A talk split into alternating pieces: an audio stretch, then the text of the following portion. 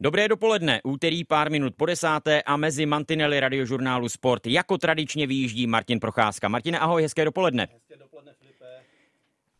A jako tradičně tedy přes léto olympijský šampion a čtyřnásobný mistr světa není sám. Martine, kdo přijal tvé pozvání do čisté hry dnes? A přijel eh, vzácný host, eh, je to Jirka Kahamal, eh, můj bývalý agent, který mě vlastně celou kariéru zastupoval v mé hráčské kariéře a jsem rád, že toto přijání přijal.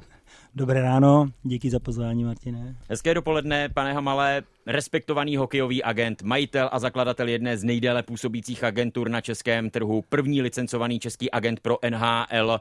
Je to všechno správně? Je to správně. Je to a také správně. Eh, první agent eh, a možná vlastně jediný Martina Procházky. Je to tak? Jo, začínali jsme, už je to hodně dávno a byl mistrovství světa ve Vídni 96 a tam jsme začali kout pikle a nakonec to skončilo tím, že Martin nezůstal, nebo celá lajna, tehdy Blue Line, nezůstali v Česku a odešli do Švédska. Takže Martine, za odchodem Blue Line do AIK Stockholm stojí Jiří Hamal. No je to tak, Jirka za to může právě za celé. Eh, my jsme v podstatě byli, dá se říct, před tím mistrovstvím už eh, částečně, nebo předběžně trošku domluví se Spartou. Eh, pan Charous, který měl o nás zájem skladna po výborné sezóně, tak, eh, tak jsme s ním byli trošku domluvení, ale nám se povedlo vyhrát eh, mistrovství světa ve Vídni 1996 a Jirka Hamel přišel vlastně hned během, nevím, jestli to bylo během turné nebo až na závěr úplně, přišel s tou možností, s nabídkou, že by to bylo fajn, že bychom měli možnost jít všichni tři, jako jeden celý útok do AIK Stockholm. No a my jsme nakonec teda jako nad tím trošku pouvažovali, asi zrychleně, protože u nás to nebylo nic těžkého v té době. My jsme byli jaký joudové ještě a e, nakonec jsme se dali přednost AIK a Jirkovi a nakonec jsme tam teda odešli. No. Takže nebylo, pane Hamale, těžké přesvědčit, aby všichni tři odešli společně, když právě budou moci hrát znovu jako ta lajna Patera, Procházka, Vejvoda. No, tak já jsem byl během toho mistrovství ve Vídni celou dobu a tam právě mě kontaktovali zástupci AIK Stockholm a dotazovali se na možnost eh, kluky stáhnout do Švédska. Ta situace byla tak, jak říká Martin, už v podstatě nějak předjednaná se Spartou, takže se vlastně vstupovalo do jednání v momentě, kdy, kdy kluci už něco napřímo komunikovali, ale pořád neměli nic podepsáno, takže pak jsme jednali se, po, po podmínkách, samozřejmě jako v té době, v té době ještě nebyla ta, ten systém takový, že když hráč neměl smlouvu, tak mohl bez jakýchkoliv prostě odstupných eh, odejít do zahraničí. Tehdy se muselo ještě kontaktovat Kladno, tehdy to uh, celý jako jednání vedl pan Jágr, starší. A v podstatě jako ty jednání trvaly pár týdnů a v té době se děli, děli věci, kdy, kdy, Sparta, kdy Sparta chtěla ty kluky jako podepsat, takže... Uh, takže nějaké noční schůzky, telefonáty na poslední no, chvíli, no spíš, přemlouvání. Spíš to bylo tak, že uh, vlastně generální manažer Aiko Stockholm tehdy do, do, přijel do Prahy s klukama. Samozřejmě jsme jednali a Sparta volala, takže eh, pan Gerben požádal, aby jsme kluky ubytovali na neznámém místě. tak, tak pár nocí trávili někde, někde v hotelu, kde, kde prostě čekali na to, jak celá eh, ta akce dopadne a nakonec dopadla tak, jak dopadla. Takže Martine hučeli do vás ze všech stran. Je to tak. Zřejmě jsme byli, jak se říká, horké zboží v té době. Ale eh, no, nebylo to úplně jednoduchý. My jsme samozřejmě měli díky Jirkovým informacím zájmy do Štokholmu, ale ta Sparta prostě tady taky měla velké, velké plány s námi a, a pan Charus v té době byl taky tady, že velký pojem, takže nebylo to nic jednoduchého. Já si na tu dobu pamatuju a, a nakonec jsme byli rádi, že jsme prostě odešli, že jsme všichni tři ty strany se dohodli, nakonec se to všechno uklidnilo, usmířilo a možná tam byly nějaký pocity potom, nebo takhle, ne možná, tam byly určitě ty pocity na straně Sparty, protože já už jsem měl do té doby ve Spartě zavřený dveře. Já když jsem se vracel kdykoliv od někde, třeba byl jenom dotaz, eh, co Sparta, ne.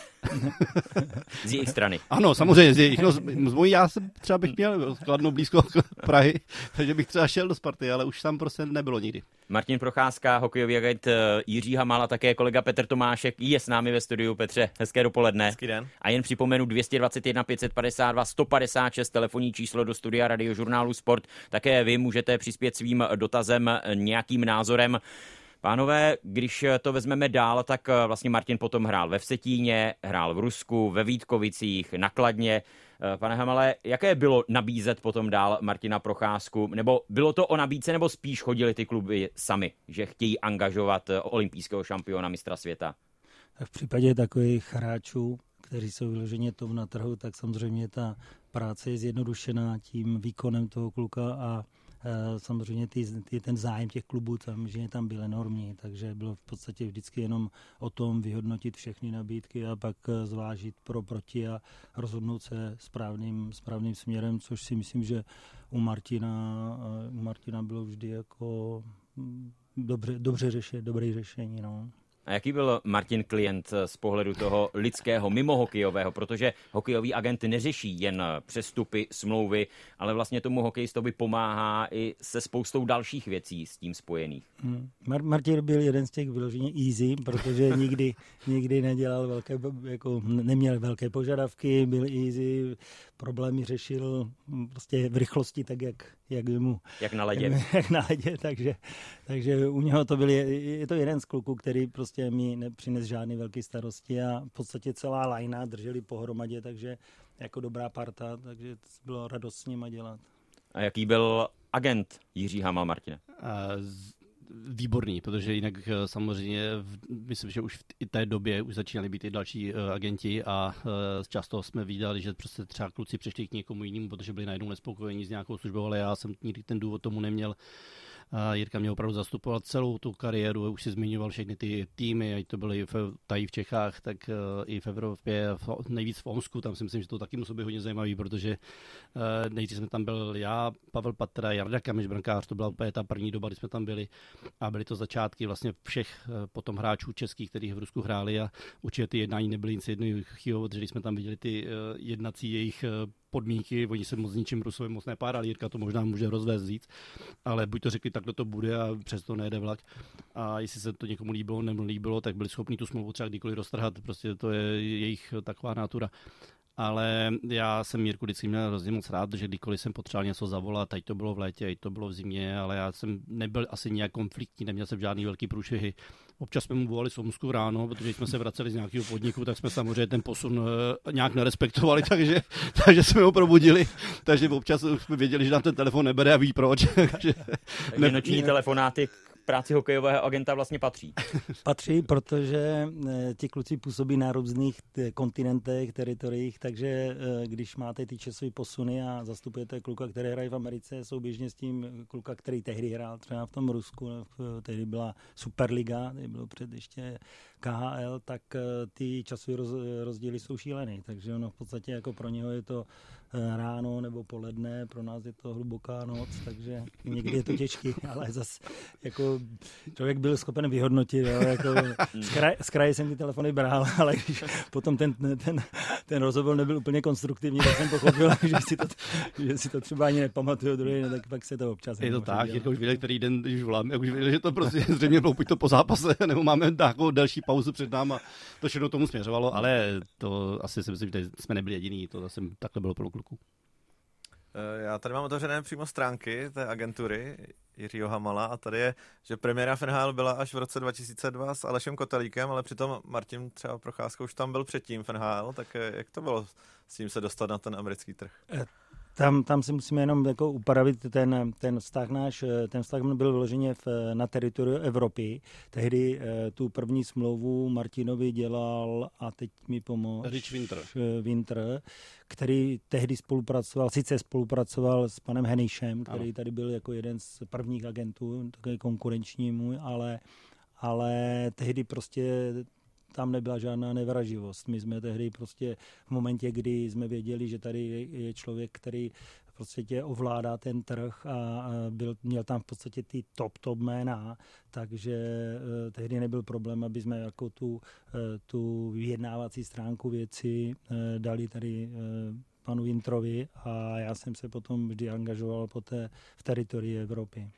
Říká hokejový agent Jiří Hamal, host čisté hry Martina Procházky na radiožurnálu Sport. Dnes zastupuje takové hvězdy, jakými jsou David Krejčí, Martin Nečas, Dominik Kubalík, Vítek Vaněček nebo i Leon Dreisaitl. A i o tom bude řeč.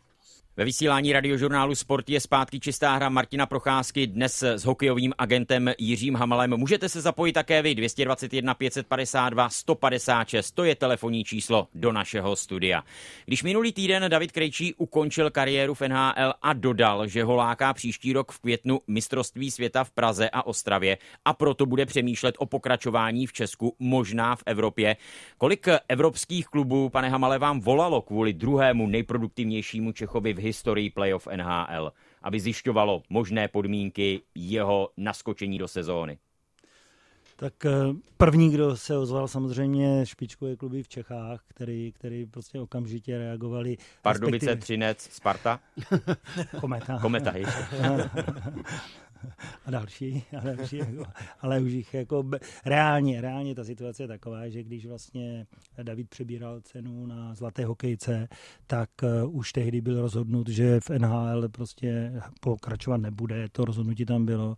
A David je zase člověk, který který hrozně moc zvažuje. Takže ono, eh, to jeho rozhodnutí, stejně tak, jak to bylo prostě rozhodnutí o NHL, je v podstatě po dlouhém zvažování a naraz. Jo, je to prostě moment, kdy on zavolá ráno a řekl, teď už vím, co bude.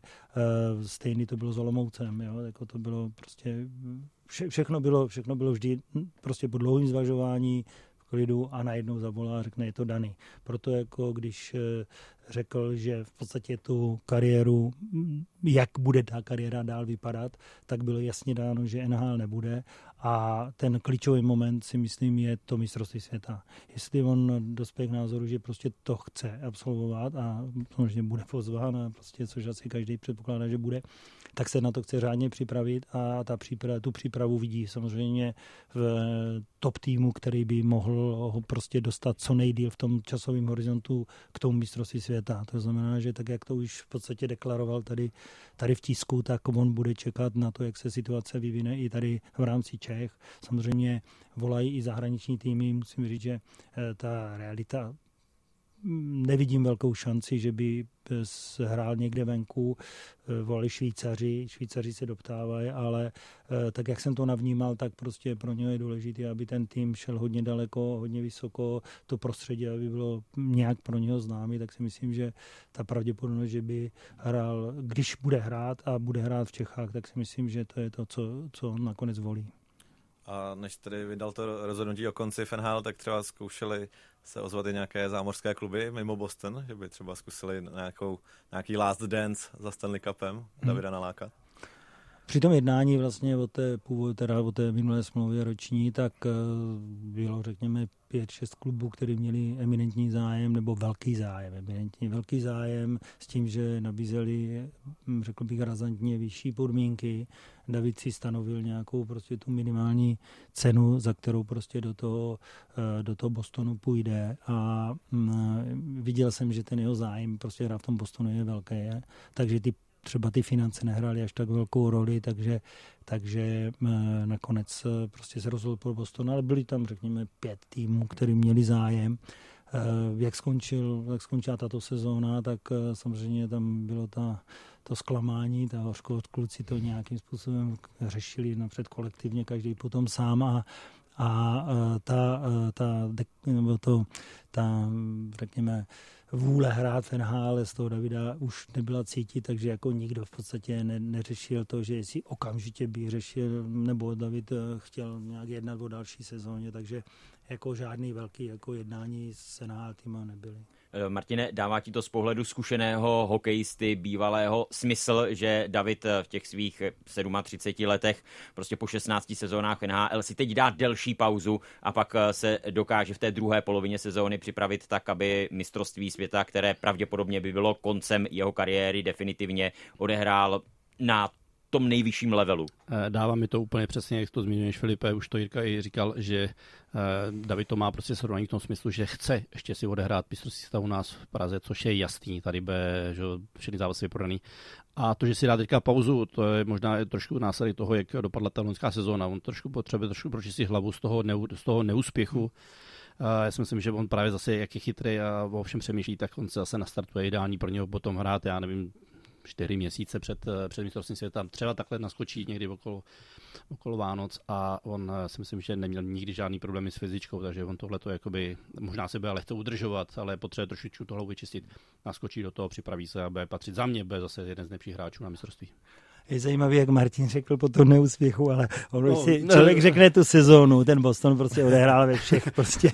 Zapsal se do tom, historie, do historie. Her, a jako bohužel, tak jak říká Martin, no, no to je o tom, že když ten konec nedopadne, tak uh, obecně ten pohled prostě na, ten, na tu sezonu je neúspěch, ale jak když jsem viděl, jak oni jedou, tak jsem si říkal, že to je až neuvěřitelné. to řekl no. špatně, no, jasně, no. ale, ale Stanley Cup je Stanley Cup, jo. I to takhle i berou oni, ty, ty týmy to tam berou, prostě, že můžou vyhrát základní část eh, individuálně individuální body, super, šel pasta, výborný, výborná sezóna, ale prostě najednou to tam není a to zklamání tam bylo, souhlas. takže asi se to takhle myslel. Je to tak, tak je to, no, samozřejmě. No, souhlas, souhlas, uh, pane Hamle, když jste mluvil o tom rozhodnutí Davida, tak mě zaujalo na sociálních sítích. Boston zveřejňoval samozřejmě poděkování, rozloučení hráčů.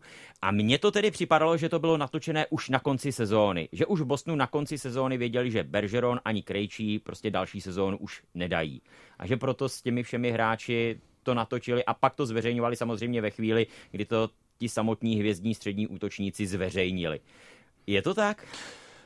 Já tohle nemůžu potvrdit ani vyvrátit, protože s tím Davidem jsme samozřejmě hovořili, bylo to složitý, po té sezóně to bylo prostě složitý, bylo tam prostě to zklamání, takže já jsem ani nechtěl nějak prostě otravovat s nějakýma vízema nebo pocitama, tak jsem tomu nechával prostě trošku, trošku odstup, tady ten, ten kontakt tam byl až následně a e, samozřejmě jako Sviny jako GM by asi měl vědět, jak to na tu sezónu další bude, takže určitě, určitě s těma klukama mluvil, takže vím, že se všechno dělá dopředu, takže, takže jako nemůžu vyloučit, že se tohle už eh, předtočilo, když by jako přišlo k tomu momentu, aby už bylo všechno připraveno, ať se ti kluci nemusí zhánět někde, teoreticky po dovolených někde po ostrovech, takže, takže je to možné, nemůžu to vyloučit, ale nemůžu to potvrdit.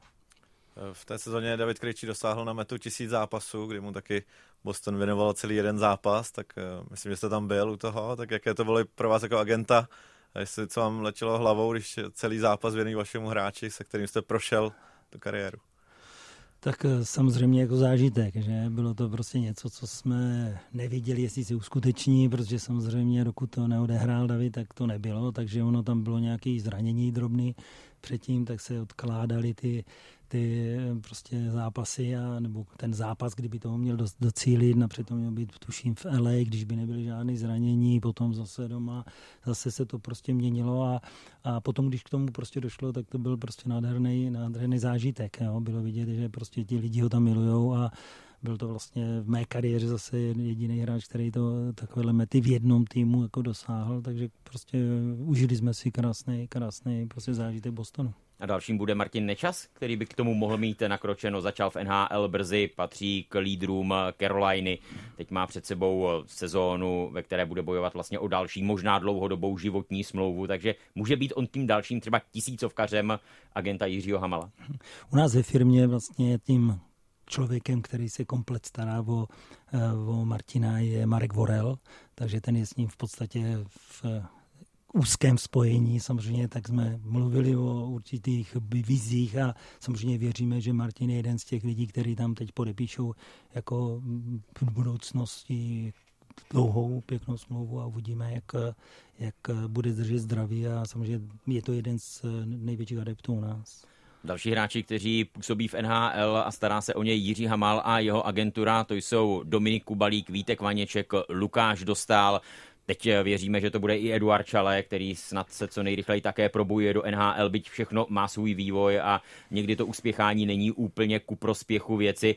Kolik s těmi kluky, pane Hamale, máte práce během sezóny, kdy oni jsou vlastně v Americe? Tak je to zase o tom, kdo, kdo se o toho kluka stará. Eh, my máme ve firmě jasně dané úkoly, každý z kluků má, má určitou činnost, eh, určitý prostě kvotum času, který s tím klukem stráví. Eh, záleží samozřejmě na tom, jestli ten, ten kontrakt, který hráč podepíše, je vyjednávaný čistě námi, nebo je tam spolupráce s nějakou partnerskou agenturou, kterou nemáme jako exkluzivně danou, takže v podstatě působíme s tím že každý z těch našich, eh, řekněme, zástupců může mít jeden kontakt, který prostě používá. No a potom je samozřejmě důležité, aby eh, ten kluk nekomunikoval, nebo ten hráč nekomunikoval jenom s tím, řekněme, zahraničním partnerem, ale aby jsme drželi kontakt i my s ním, aby jsme věděli problémy, aby jsme byli potažmo možno řešit, protože v rámci toho, že máme licenci pro NHL, tak jsme schopni x problémů řešit napřímo bez toho, že čekáme na prostě čas, kdy nám ten eh, náš partner eh, tu situaci začne řešit, takže jsme schopni jako udělat eh, hodně, co se týče jako přímého kontaktu. No. Říká agent Jiří Hamal, který je hostem radiožurnálu Sporta, konkrétně čisté hry Martina Procházky. No, teď pojďme tedy na posluchače, který se dovolal do našeho vysílání. Hezké dopoledne, kdo je na druhém konci linky? Dobrý den, tady Jaromír. Dobrý den, Jaromíre, tak jaká je vaše otázka? Já můžu se ještě zeptat Davidu Klejčímu? Určitě. Eh, já jsem fanoušek. Eh, jste říkali, že je velká pravděpodobnost, že bude David Krejčí, pokud bude se hrát na mistrovství světa, že zůstane v České republice. Chtěl jsem se zeptat pana Hamala, jestli eh, v téhle poslední sezóně jsou důležité finance, nebo je to jenom ten sportovní, nebo to sportovní hledisko a že si bude vybírat ten tým, který bude postupovat dál čistě hypoteticky, když se moře Olomouc bude dařit a bude uh, v, jasně třeba v, v play-off, jestli má šanci získat Davida Krejčího před mistrovství světa. Rozumíme. Díky Jaromíre. Hezký den. Tak eh, dobrý den. Eh, co se týče, co se týče toho výběru týmu, eh, finance budou hrát si myslím tu poslední roli, protože tomu Davidovi půjde doopravdy jenom o sport. Určitě s Olomoucem je svázán. Myslím, že i v tisku deklaroval, že když Olomouc bude hrát nahoře, tak se vůbec nebrání si, si tu sezonu dohrát v Olomouci, takže myslím, že bude vše záležet na tom, že nebo na, na tom zda prostě Olomouc bude, bude hrát takovou roli, aby byla šance na určitý postupy v playoff a myslím si, že pan First, který je manažer v Olomouci, je s Davidem v kontaktu. Já, já nechci to nějak bulvarizovat, tady tento pořad, ale něco jsem zaslechl, že taky trochu do toho má co mluvit manželka, tak může třeba i Martin říct, jestli někdy taky vybíral angažmá, že mu třeba paní Procházková řekla, no tak tam, tam se mi nechce. Já si myslím, že, že nikdy ne, že uh, jsme to měli daný tak, nebo jsme to měli daný tak, že prostě když přišla lukrativní nabídka a bylo to asi úplně jedno, kde, uh, v jaký části zemi, já zase jsem to neměl tolik možností, že NHL pro mě bylo že, tabu zavřený, ale v Evropě.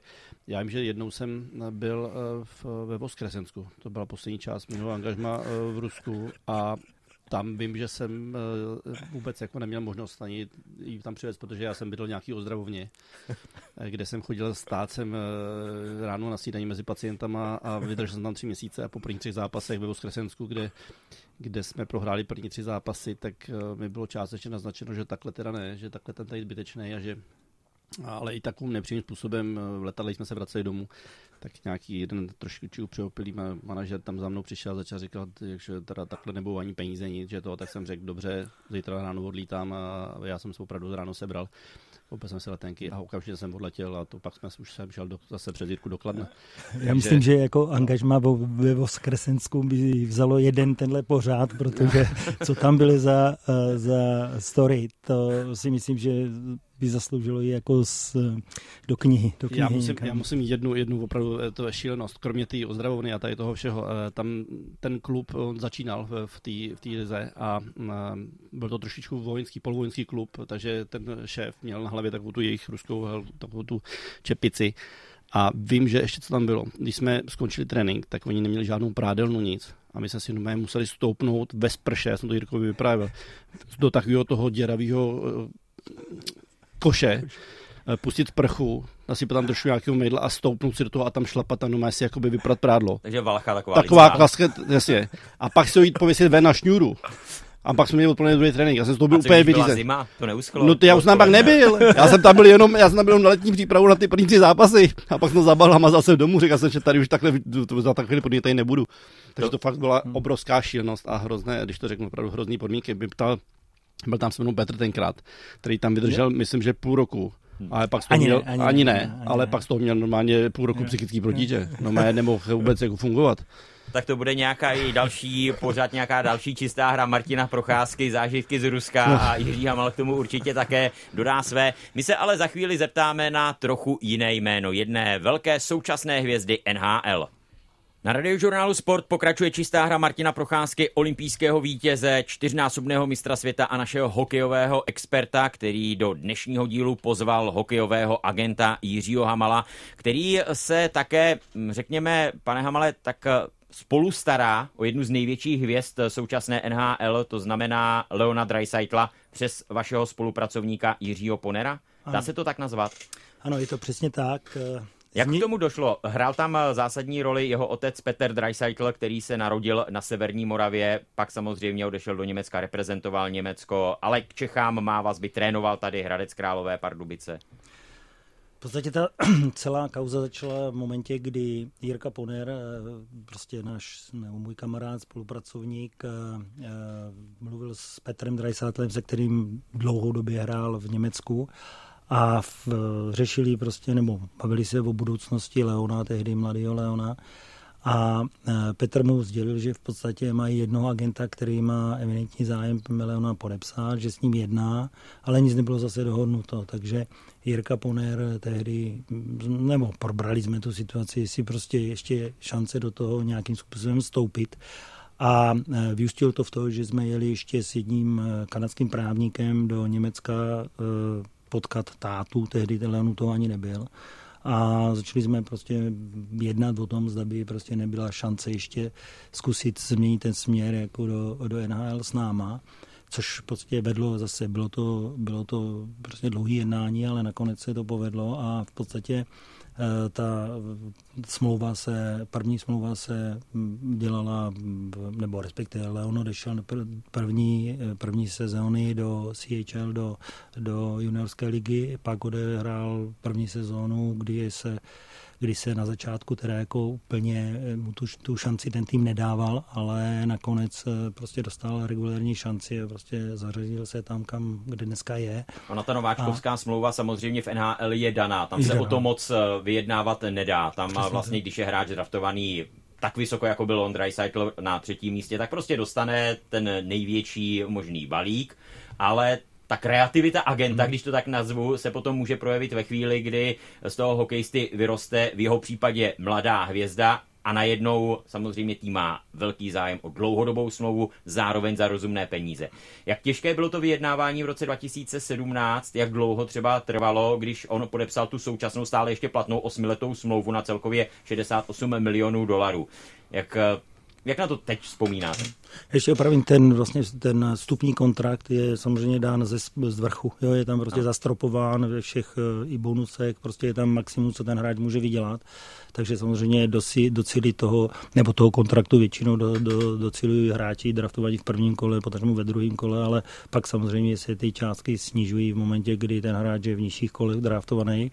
A co se týče vyjednávání, tak jsme na, na, na začátku toho jednání jsme byli s Jirkou Poderem a a Petrem Šerelim, tehdejším generálním manažerem Edmontonu, eh, několikrát eh, v kontaktu mm, v osobním, poslední si pamatuju, že jsme byli na Floridě, jednali jsme s tím, že náš partner, tehdy to byl eh, společnost Octagon, jmenovitě pan Liut, v podstatě s náma konzultoval ty, ty částky, které jsme prostě s hm, panem Šerelim řešili a v podstatě ten Jirka Poner, dalo by se říct, že to dneska rodinný, rodinný přítel Leona, vidívají se, jezdí spolu na dovolený a, a tak eh, ten byl ten, který v podstatě tlačil určitý částky, že jsme řekli pod nějakou, nějakou eh, prostě sumu nepůjdeme. Malinko to bylo svázáno taky s eh, Davidem Pastrňákem, který, mu, který vlastně podepisoval taky svoji první smlouvu, takže to bylo tak o tom, kdo podepíše z nich první. V tom samozřejmě McDavid hrál roli, kolik podepíše McDavid, no a já myslím, že v té době, v té době ta smlouva byla velmi dobrá, ale na ní navázali samozřejmě zase smlouvy hráčů, kteří přicházeli po Leonovi jako z, z řekněme, ne ani té pozice, kterou měl tehdy a, a začaly se ty částky zvyšovat, což v podstatě dneska Leon může podle mě, kdyby, kdyby eh, jednal už ty dva roky zpátky, mít eh, razantně ještě vyšší kontrakt, ale eh, uvidíme příští rok. Přesně taky mu skončí smlouva za dva roky, takže za rok můžete začít vyjednávat. Ne, letos mu končí smlouva. Letos. letos. Tak to už vás tedy čeká pěkné verné období. Jo, tak snad. snad. Leon Dreisaitl samozřejmě patří mezi vůbec ty nejlépe placené hráče v NHL, ale když se to srovná s těmi dalšími zámořskými sporty, tak hokejisti jsou vlastně chudáci, tak napadá vás něco, co by ta liga mohla dělat líp, aby, aby mohly vyrůst ty, ty kontrakty v NHL?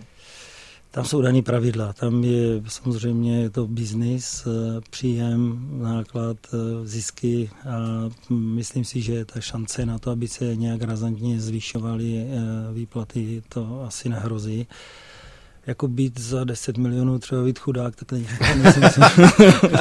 Když srovnáme se 100 miliony pro basketbalistu, baseballistu, amerického fotbalistu. Musím říct, že jsem se sešel s hodně řekněme, finančníma poradcema, eh, kteří samozřejmě zastupují tady ty hvězdy, eh, ať je to basketbal, ať je to prostě týmy, teda ten, ty týmový sporty, které ti hráči dělávají podstatně vyšší peníze, tak eh, hodně z nich si myslím, že jsou bankrotu, protože ta jako finanční gramotnost tady u těchto kluků není asi úplně, tak jak jsem to teda slyšel, samozřejmě říkám, jsou to lidi, kteří se jim starají o finance a řekli, že se to nedá někdy udržet, takže u některých možná těch sportovců ani nerozhoduje, kolik vydělá, ale spíš kolik utratí. A když utratí dolar pod tím, co vydělal, tak, tak je to tak, jak to je. Martin, nedá se vůbec, eh, myslíš, dneska vyjednat smlouva bez agenta? Troufnul jsi na to někdy, nebo to vždy šlo přes eh, pana Hamala, případně některého ze spolupracovníků? Eh, no určitě se nedá vyjednat eh, do NHL nebo do zámoří, ale myslím si, že tady v Čechách, eh, nevím, jestli mi to Jirka potvrdí, spousta kluků, nebo těch starších kluků, možná okolo třeba, já nevím, 38, 37 let, kdy už jakoby opravdu se blíží ke konci, tak si myslím, že ty kluci možná už ani jako nepotřebují, protože zaprvé už mají spoustu zkušeností, co se týče s tím agentem během celé, celé té kariéry a pokud je třeba v matrickém klubu, já to takhle měl na konci kariéry, když už jsem měl pana eh, Jágra tam, který jsem znal velice dobře, tak tam už nebylo ani o čem jednat. Tam prostě bylo, jestli mě chce nebo mě nechce. A tam nebylo možnost jednat, jestli to bude o 50 tisíc víc nebo méně. Prostě pan Jágr řekl chci, a mi potom řekl, že už mě nechce a tím to haslo.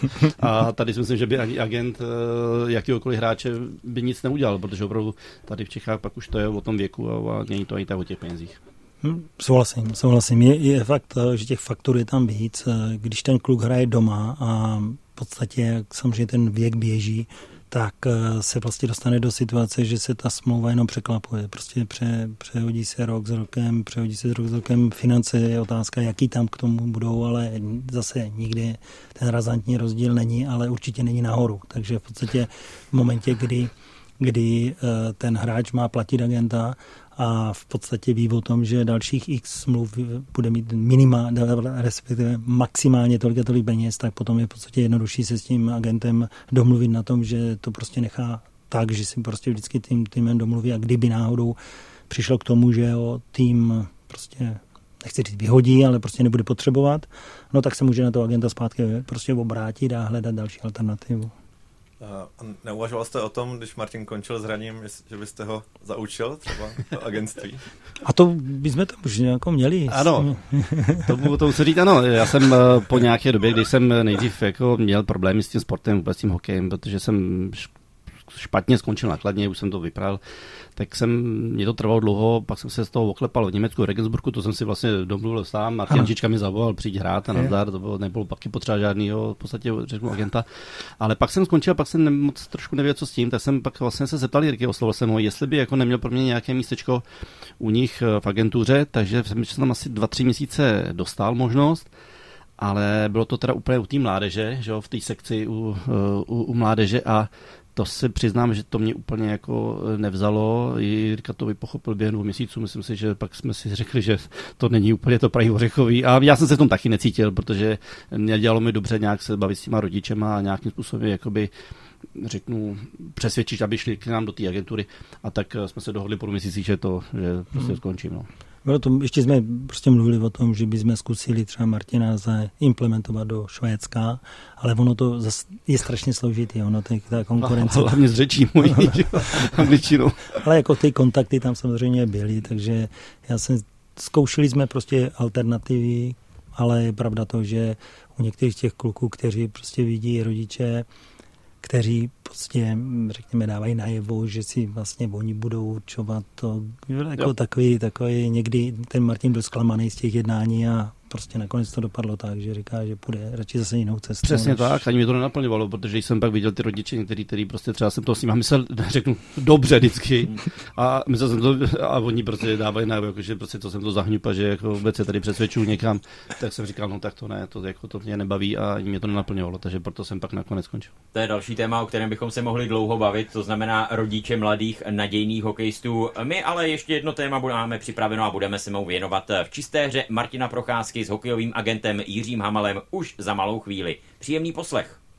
Jiří Hamal se samozřejmě na hokejovém trhu nevzal od nikud. On má vlastní hokejovou minulost jako golman pražské Sparty, chytal také na juniorském světovém šampionátu do 20 let, ale ještě před třicítkou, pane Hamale, vy jste skončil, což eh, možná může dnes znít v 28 konec s hokejem. Bylo to vynucené kvůli zranění, nebo jste tím, že se vlastně změnil režim, vy jste měl vystudovaná práva, tak eh, jste cítil, že by ta vaše dlouhodobá budoucnost mohla být na trochu jiném poli? Tak je to kombinace, eh, žádný zásadní zranění jsem neměl, ale měl jsem určitý potíže, jako dalo by se říct triviální s palcem u nohy, který mě ale bohužel vyřadilo třeba na pár měsíců. Mezitím eh, Sparta angažovala golmana z Inkstavu Brno, Míru Kohouta, který eh, byl víc, eh, ale jako byl skvělý golman, jo? byl skvělý golman, ale uměl to prodat ještě jako show, takže jsem přišel a Míra byl člověk, který, nebo chci říct, je člověk, který, kterého si pamatuju tak, že eh, žil život i v té době, kdy hrál tu špičkovou prostě soutěž hokejovou u nás, takže když člověk do toho dával jako by z toho pohledu mýho 100% a vedle toho byl kluk, který žil přišel někdy úplně ne v šejpu na trénink a měl určitý žaludeční problémy třeba během tréninku, ale potom přišel na zápas a ti lidi ho prostě milovali, skákal prostě přes mantinely na brance a a to mě trošku jako dostávalo dolů psychicky, protože si říkám, tak ono to asi to nefunguje tak, že jenom budu makat. A, a potom ještě k tomu zase se připojilo to, že vlastně myslím, že Míra odcházel, potom přišel Šindel a pak jsem začal vyhodnocovat, že že v té, v té mé kariéře jsem vždycky věřil tomu, že člověk musí být eh, v té bráně, ne na té střídačce a ono se to otočilo. Tak jsem prostě, když jsem dostudoval právo, tak jsem si řekl, že prostě tu knihu zavřu a půjdu jinou cestou, tak jsem zkusil ještě před revolucí, jsem zkusil ještě nějakou možnost ve Švédsku právě získat angažma, ale eh, Dostal jsem nějakou nabídku z nižší soutěže, ale v té době byla tak složitá vízová politika, že prostě bych čekal strašně dlouho na to, než bych se tam vůbec mohl dostat, tak jsem prostě jeden den dělal rozhodnutí a zavřel jsem knihu a šel jsem prostě do toho života dál jinou, jinou, jiným směrem. A nakonec jste se dostal tedy až k té pozici prvního českého licencovaného agenta pro NHL, což eh, byl rok 2002, jestli se nemýlím. Jak bylo složité hmm. tu licenci získat? A byla to vlastně tedy podmínka v tu chvíli, protože vy jste říkal, že tenkrát vlastně, když Martin odcházel do NHL, tak eh, to všechno fungovalo trošku na jiné bázi než dnes, takže tehdy se to stalo podmínkou a jiná cesta nevedla?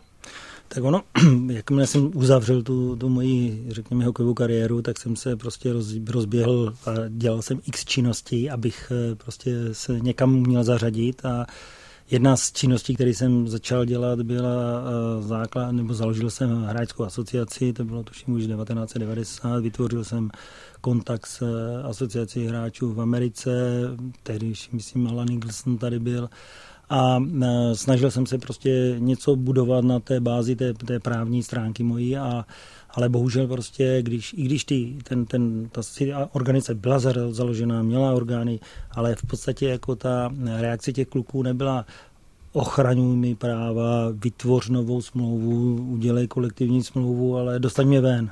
Hmm. Takže a teď jsem se dostal ještě do situace, kdy mě oslovil Jarda Vacek, eh, tehdy byl vlastně šéf Pragosportu, jediná vývozní organizace vlastně sportovců před listopadem a říká, tady té hráčské asociaci eh, prostě založíme, nebo umožníme být jako u nás sídlem, tak jsem tam se začal učit, je tady tuhle, tohle řemeslo, takže já jsem prostě pozvolna přešel na to, že hráči chtěli odcházet ven, nechtěli žádný právní prostě služby a eh, skončilo to tím, že jsem, skončilo to tím, že jsem začal, začal se víc věnovat té agentské činnosti. No. Co se týče licence, tak těch eh, licencovaných agentů v té době bylo prostě minimum, respektive evropských vůbec, tak tam byl podle mě jeden Fin a tak jsem požádal, požádal o to licenci, kdy eh, jsem prostě absolvoval nějaký, eh, vyplnil formuláře, absolvoval nějaký, řekněme, ty zkoušky a tu licenci jsem získal. Já bych jenom skočil do současnosti, protože už se blížíme ke konci, tak teď byl ten velký úspěch 18. české na Hlinka Grecky Cupu. A pak eh, svazový prezident eh, Alois Adamček řekl do novin, že agenti pletou těm mladým klukům hlavu, tak eh, jak na to koukáte, jestli vidíte třeba, že konkurenční agenti možná opravdu moc brzy zajíždějí do těch mladých hráčů a jestli jim fakt tu hlavu pletou, nebo to tak není? Tak je to, je to úhel pohledu. Jo? Jestliže se naplní e, slova prezidenta, kdy říká e, oproti loňskému roku juniorská soutěž se zvyšuje o 20 až 30 tak pak bych viděl smysluplnost eh, toho, že řeknete, ten hráč tady zůstává. Zase, když se podíváte na ty úspěchy a na ten růst těch hráčů po různých akademiích v Evropě, tak ten je hmatatelný, takže prostě asi čas ukáže, jakým způsobem nebo kterým směrem se ti, eh, ti kluci budou nebo vydají v momentě, kdyby tady prostě byla takováhle špičková soutěž juniorská, tak si myslím, že jako pak asi asi nebyl důvod jako odcházet. Jo? A to, že je jim pletou hlavu, to není o tom. No. Já bych jako říkám, myslím, že když se podíváme na třeba uh, prostě děti všech špičkových našich manažerů, tak se dá jako asi sanalizovat, kde ten směr je, asi, no, kde hrají, takhle jsem to myslel. No. Říká Jiří Hamal, hokejový agent, hokejový agent Martina Procházky. Martine, jste v kontaktu stále? No, takhle občas se s Jirkou vidíme, slyšíme, takže jsme v kontaktu.